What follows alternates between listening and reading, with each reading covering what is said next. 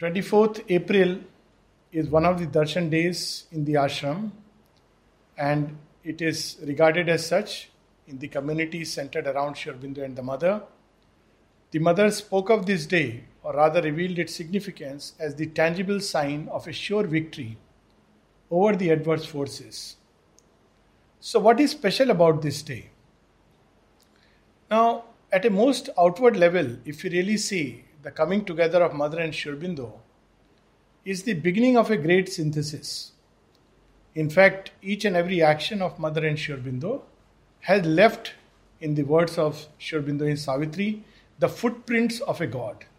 So, all that they have done, all that they have written, all that they have, wherever they have stepped, has become a place, a center, or a mark, or a pathway along which humanity is bound to follow. And we can take number of examples, but to focus on the issue here, the coming together of Mother and Sri Aurobindo, as we see, is the coming together most outwardly of the West and the East. Otherwise, before that, for a long time, certain aspects of yoga, certain aspects of life were largely confined within the Indian subcontinent or the eastern side, and certain others were developing on the western side of the globe. True, Swami Vivekananda and few others did go outside India and carry the light of India to these quarters. But still, it was the light of India being carried far and wide.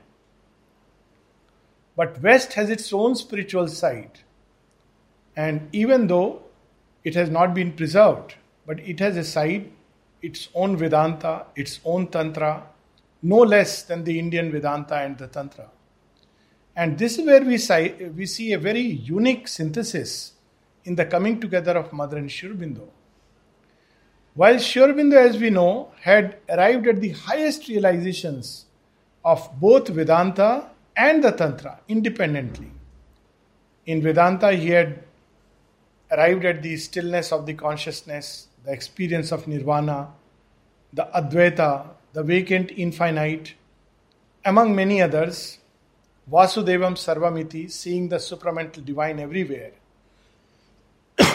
but also, he had acquired very naturally, spontaneously, as he says, by the grace of Kali and Krishna, or the grace of the Divine Mother, all the powers and siddhis, documents of which we find written in his records and subsequently even in his literature.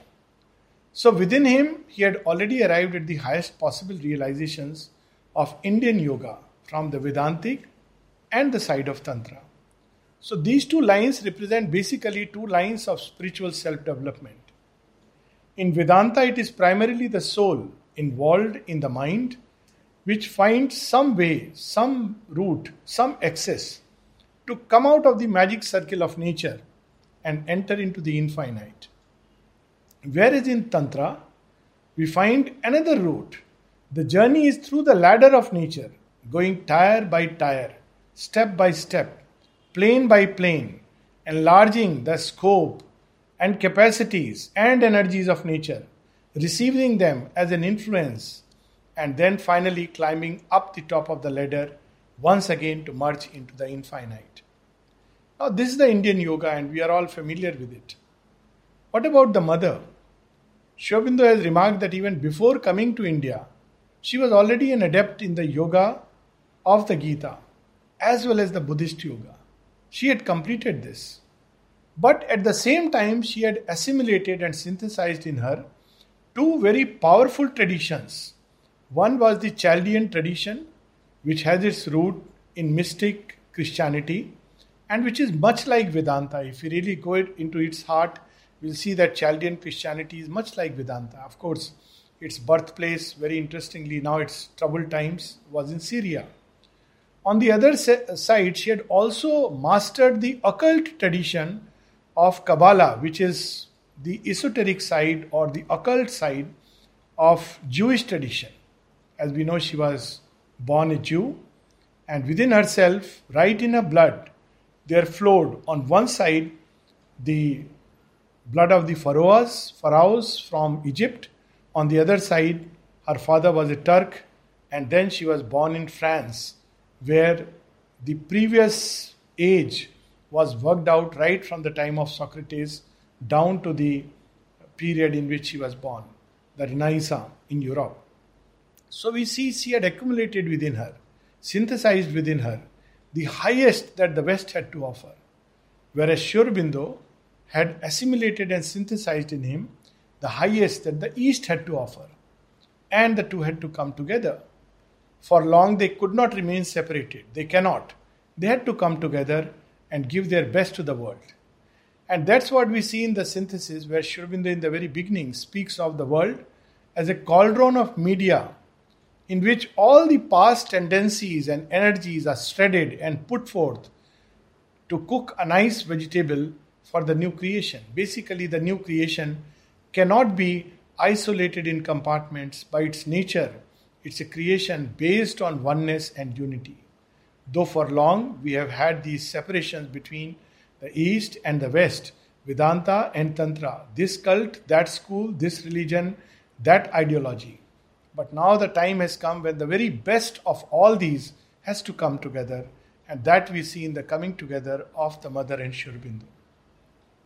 At another level, and that we see in the ashram and many of the, um, like Auroville and many places which have sprung up from the combined creation of Mother and Sri Aurobindo, is the best of Western customs and culture and the best of Indian and Eastern thought and culture. So, on one side, we have the, the liberated spirit, the spirit of individuality, which we find very, very strongly in Sri Aurobindo's writings and, of course, even in Mother's writings. In fact, she is the one who coined the word psychic being, which stands for the true individual within us. At the same time, we find that together the sense of society, the collectivity, that too coming together and forming a new and unique yoga, which is no more for the individual, but for the collective emancipation and collective transformation of mankind. We see the evolutionary theory of the West as well as the Vedantic idea of evolution in India. All these different streams, the highest thoughts, and that the culture had to offer on both sides of the globe coming together. If we pause and look again, we also see another kind of synthesis taking place. We see that in Sri on one side, there is an extreme development of the intellectual side of humanity. It is the difficulty, it is the challenge, and Sri had to show that even with a highly developed intellect, and I use the word even because the more developed the intellect, the more challenging and difficult it becomes to realize the divine or to engage in yoga because that's the long route of yoga. And yet, Sri Aurobindo, with his mighty, wide, and powerful intellect, engages in yoga and finds a way, stills the brain and the mind and the entire consciousness, and emerges like a shooting star, as Sri Aurobindo writes in Savitri, as an arrow leaping from the bow of God as an arrow hunting for its prey. He, he quested like a hunting hound towards its prey. So that is how his aspiration climbed through the mind, piercing the lid, high, high, high, far above. On the other hand, we see in the mother an extreme development of the other side, what is called as the right sided faculties.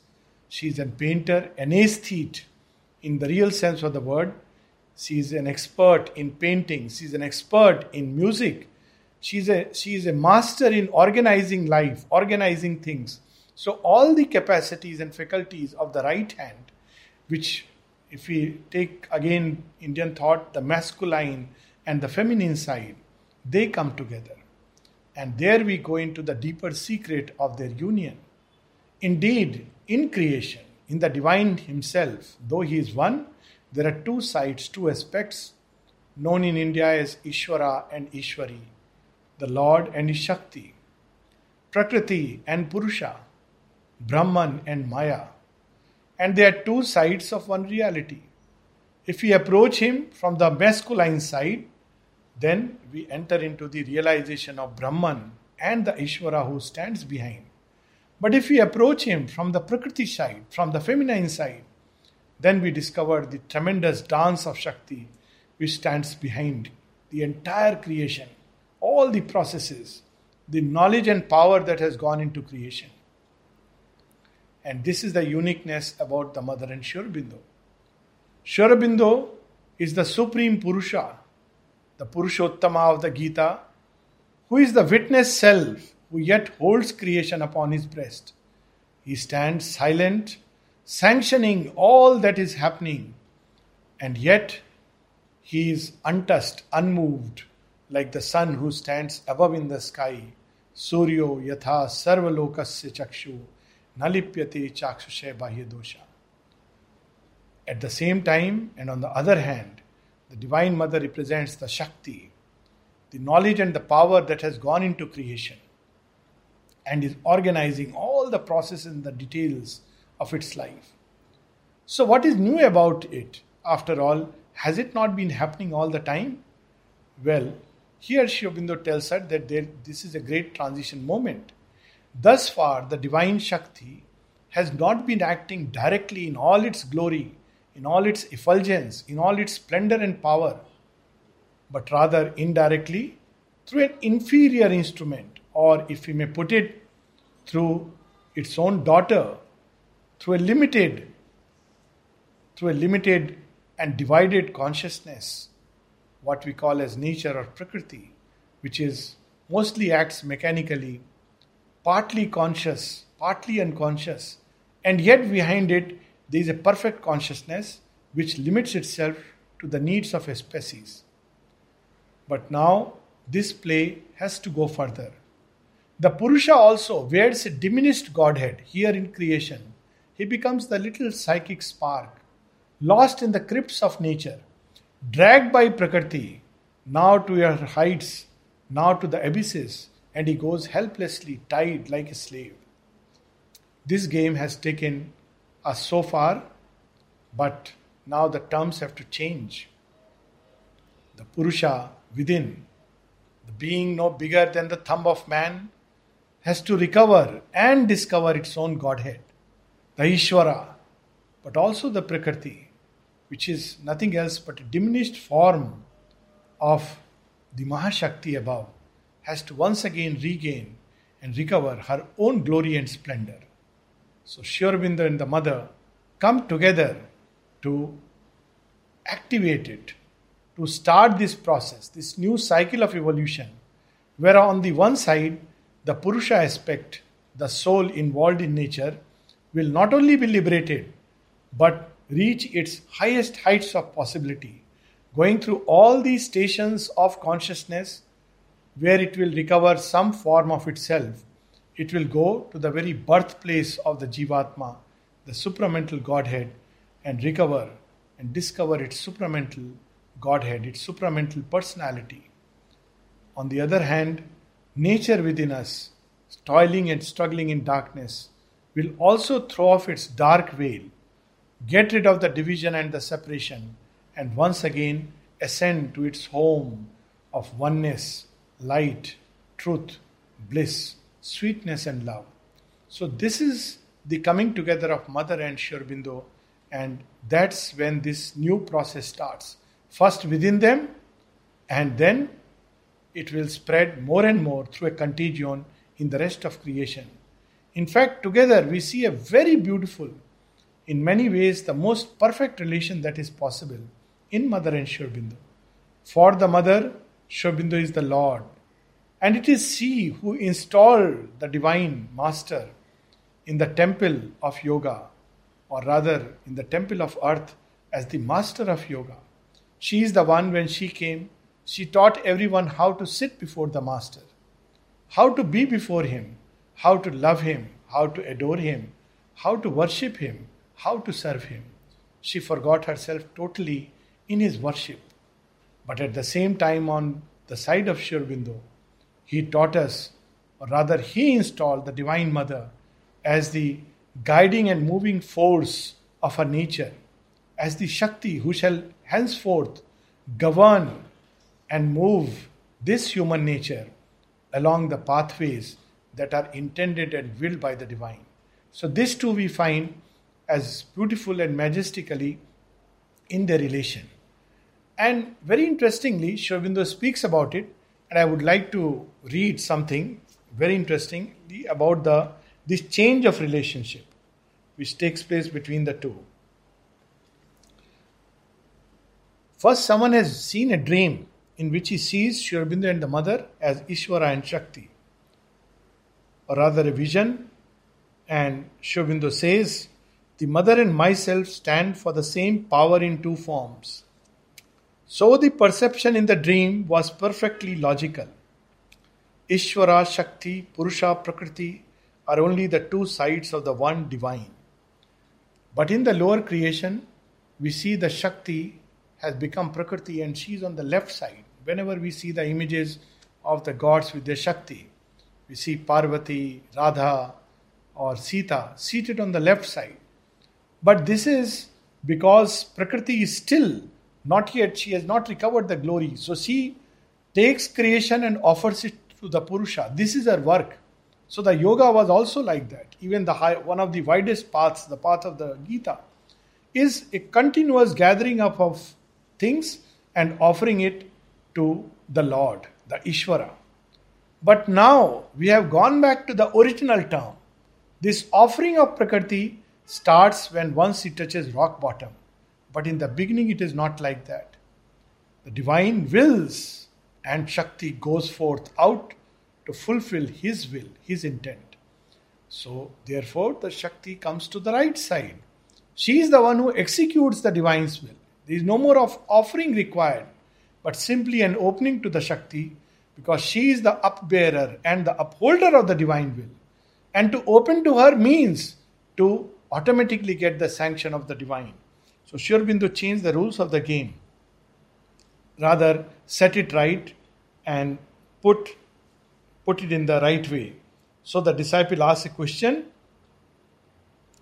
Is there any significance in mothers standing on the right side and yours standing on the left? In my experience, saw like this. We see the darshan photograph, and the first combined darshan, which took place on 24th November 1926, the Siddhi day. It's described beautifully that Sri Aurobindo sat and he was on, on his chair, and the mother came and sat on a stool which was on to the right side and slightly below. And Sri Aurobindo was holding his hand, lifting his hand, and kept it behind the mother. Whereas all the disciples came and they were touching their feet, and it was the mother who was blessing them. It is as if Sri Aurobindo was blessing through the mother. So, this is the right relation. And Sri Aurobindo answers Yes, she is the executive power and must have the right arm free for action.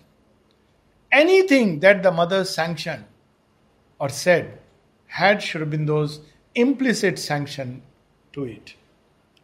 It's a very beautiful experience of the mother where she goes to Sri Aurobindo, it's in 1959. And she tells him all, you know, the world is not ready. She asks Sri Aurobindo, she speaks of the world of truth and tells her, tells him all the plans. And she says, Sri Aurobindo doesn't say a word. What does he do? He picks up three combs and puts them on three sides of his head.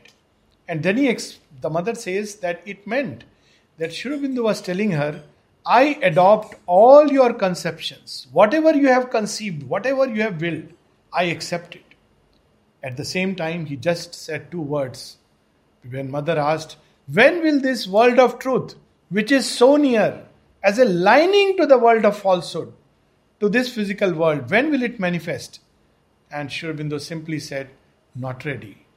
So she is given the task of making it ready. This symbolism which puts her on the left side belongs to the ignorance. In the ignorance, she is on the left side. Not free in her action. All is a wrong action or half result. For the supramental work, the true symbol is the mother on the right side. Then, another very interesting question and answer. Someone has asked Sri Aurobindo, Can it happen that one who is open to Sri is not open to the mother? Is it that whoever is open to the mother is open to Sri Aurobindo? It's a very interesting question. That if I am open to Sri Aurobindo, does it mean that I may not be open to the mother? And if I am open to the mother, does it mean that I may not be open to Sri Aurobindo? And this reply is an eye opener and a soul opener. Sri Aurobindo says, well, the question is, is it that one who is open to Sri is not open to the mother? Is it that whoever is open to the mother is open to Sri And Sri says the mother proposition is true. All who are open to the mother are open to Sri Aurobindo. If one is open to Sri Aurobindo and not to the mother, it means that one is not really open to Sri Aurobindo. So beautifully he has said about this relation. And this is the true relation. You know, uh, the other day we were reading about this vision, and I feel like reading it again. When mother came on 29th March, she speaks about that she had had several visions before coming here, and he recognized, she recognized in Sri Aurobindo as the being whom she had seen and called Krishna. And then she said that when she came back on 24th April, she describes it beautifully, something happened, and she knew, yes, that's the culmination of the vision. So the vision was very interesting. She saw first time that she is in a house and there is um, her family, which of course is very symbolic because they were not the real family. There was the father who represented the old creation, like Daksh Prajapati and Sati. And there were two brothers who were unruly, just like the old creation, the vital, the powers which have emerged from him, old creation. And she is there as a young girl who is sitting on the window gazing afar. And then suddenly she is looking on the other side, whereas the father and brother are looking towards the door. And she sees that from the other side, where she is gazing, there enters a resplendent in a being of light. And they can't see him because they are looking to the other side. It reminded me of those lines in Savitri. Thus shall the mass transcendent mount his throne when darkness deepens, strangling the earth's breast. And man's corporeal mind is the only guide. As a thief's in the night shall be the covert tread. She recognizes. And indeed, she is the one who first recognized, even those who were near Sri Aurobindo. They felt there is something great. But that was it. They yet treated him like a friend and a comrade, just like Arjuna. But she, the moment she saw him, she knew and she wrote, He whom we saw yesterday is here upon earth.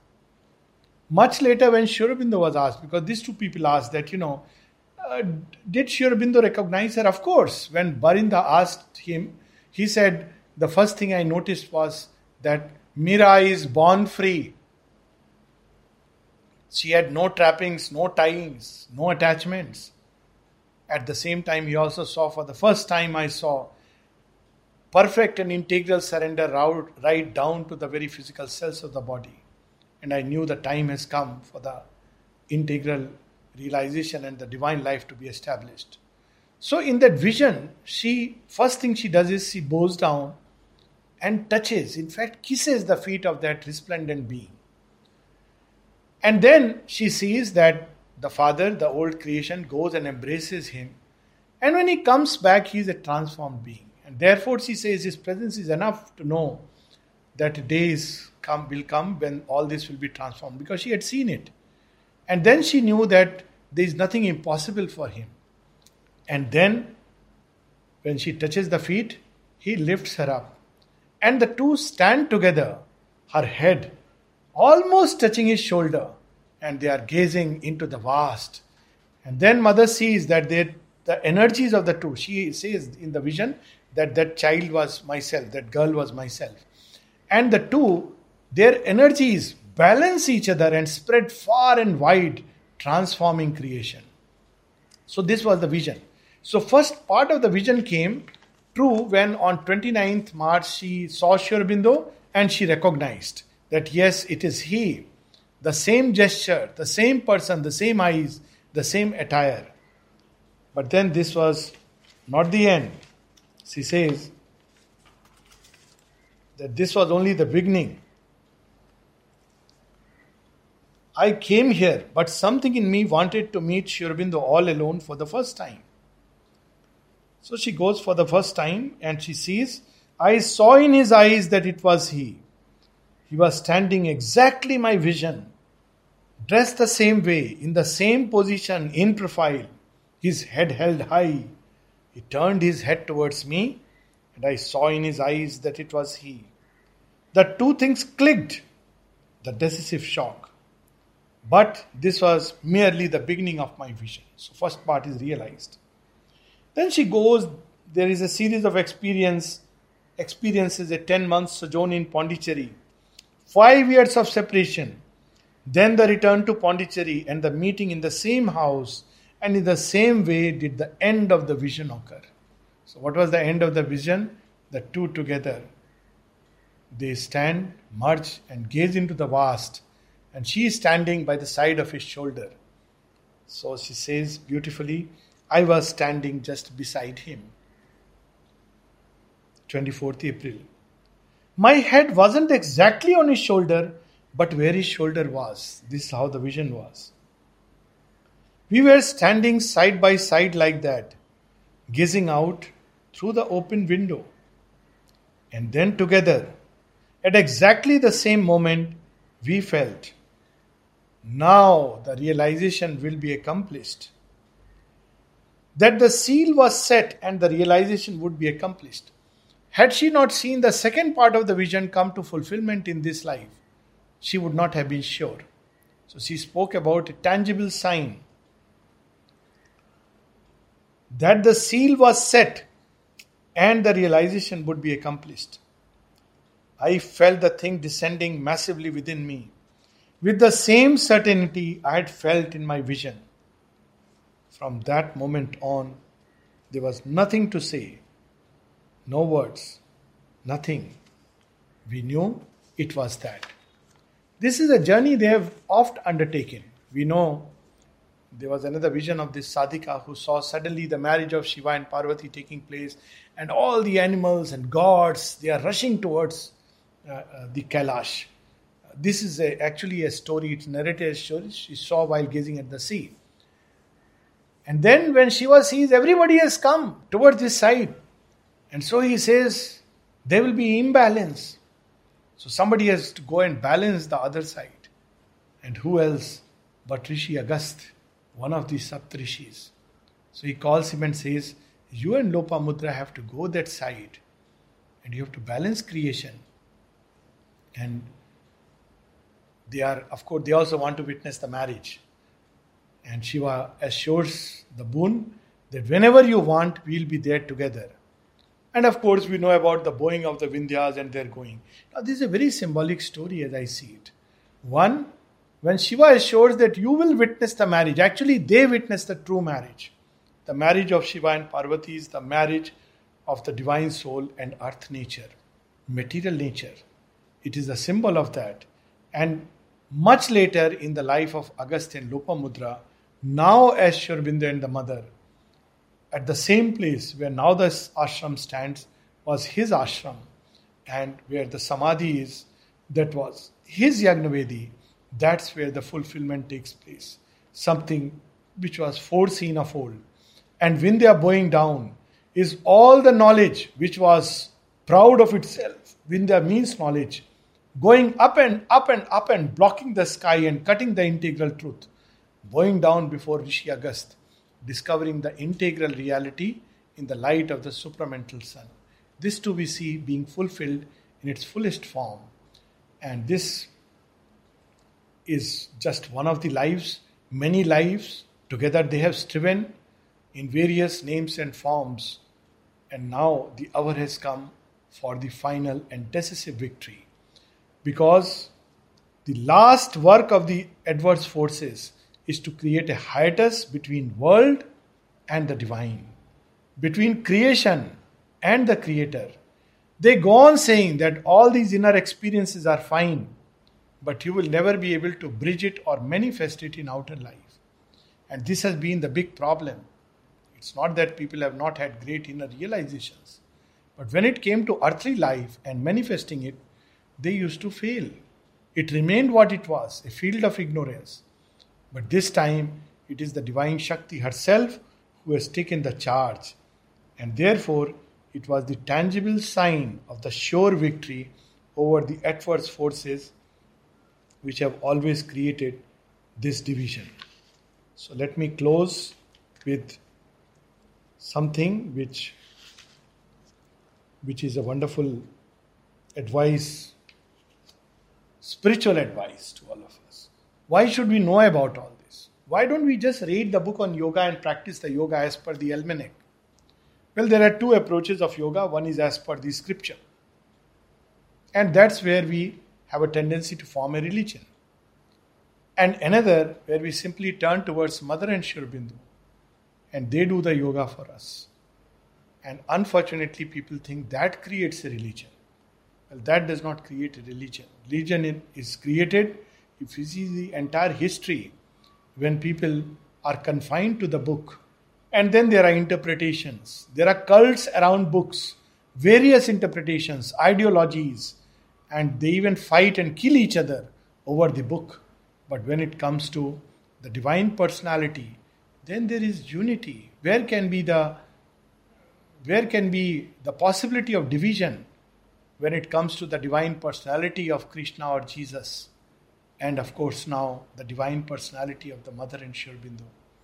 So here is the disciple asking, Mother, Sri Aurobindo has always said that you, you are within us. The mother says, Yes, it is true. Perfectly right. Me, I am there as a presence in the eternal flame. The power that animates and initiates the action. The peace that renders all sweet and peaceful. The joy that overflows and sublimates. The light that purifies and the vibration that sanctions. Sri Aurobindo is there as a sustaining entity, and me, I'm there like a guide. In fact, it is the same identity into one who observes the witness and the other that effectuates the Shakti. So long as one has not realized that, one cannot understand anything. Yes, my child, he who recognizes Sri Aurobindo and me, in fact, it is the same thing, the same identity. For him, all obstacles, all difficulties, all traps all these so called interruptions on the march towards the truth are swept away and removed forever.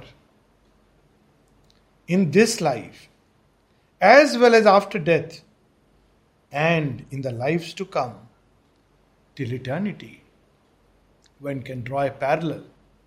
There are religions, and I don't want to name them, where there is no mention of Shakti. One has to only rely on the Purusha and the teachings. Whereas we see very interestingly that at least with regard to two avatars, we see there is a play of the Shakti, so much so that there is a whole um, whole side of approach to Krishna, and it is said that you cannot realize Krishna unless you have pleased Radha. And similarly, we see in the story of Rama and Sita, there is a whole version of Ramayana which mentions that Ravana was not finally destroyed by, by Rama. Every time he was destroyed, something like his shadow kept emerging, and his final destruction was by Sita assuming the form of Kali. So we see that there is in India this thought that the Ishvara and the Shakti together are required for the annihilation of all darkness. Just one is not enough. And this is the thought we find here once again, but arriving at its finality. Those who he who recognizes Sri Aurobindo and me as one all obstacles are swept away and removed forever. In this life, as well as after death, and in the lives to come, till eternity. So much so that she has gone on to say that when you begin to see us as one, when to bow before Sri Aurobindo is to bow before me, and to turn to me is to turn towards Sri Aurobindo, then you begin to be ready to open to the supramental force. This is the sign that one is open to the supramental force. And finally, something very beautiful, which we can stop and enter for the darshan day. Yes, for him, the Lord is all powerful because he is there with all his power. What does such a devotee do? What is he supposed to do? What is the practice of yoga enjoined for such a person? She says, only to repeat Ma Sri Aurobindo. Ma Sri Aurobindo. Ma Sri Aurobindo. Ma Sri Aurobindo. Ma Sri Aurobindo. That is enough.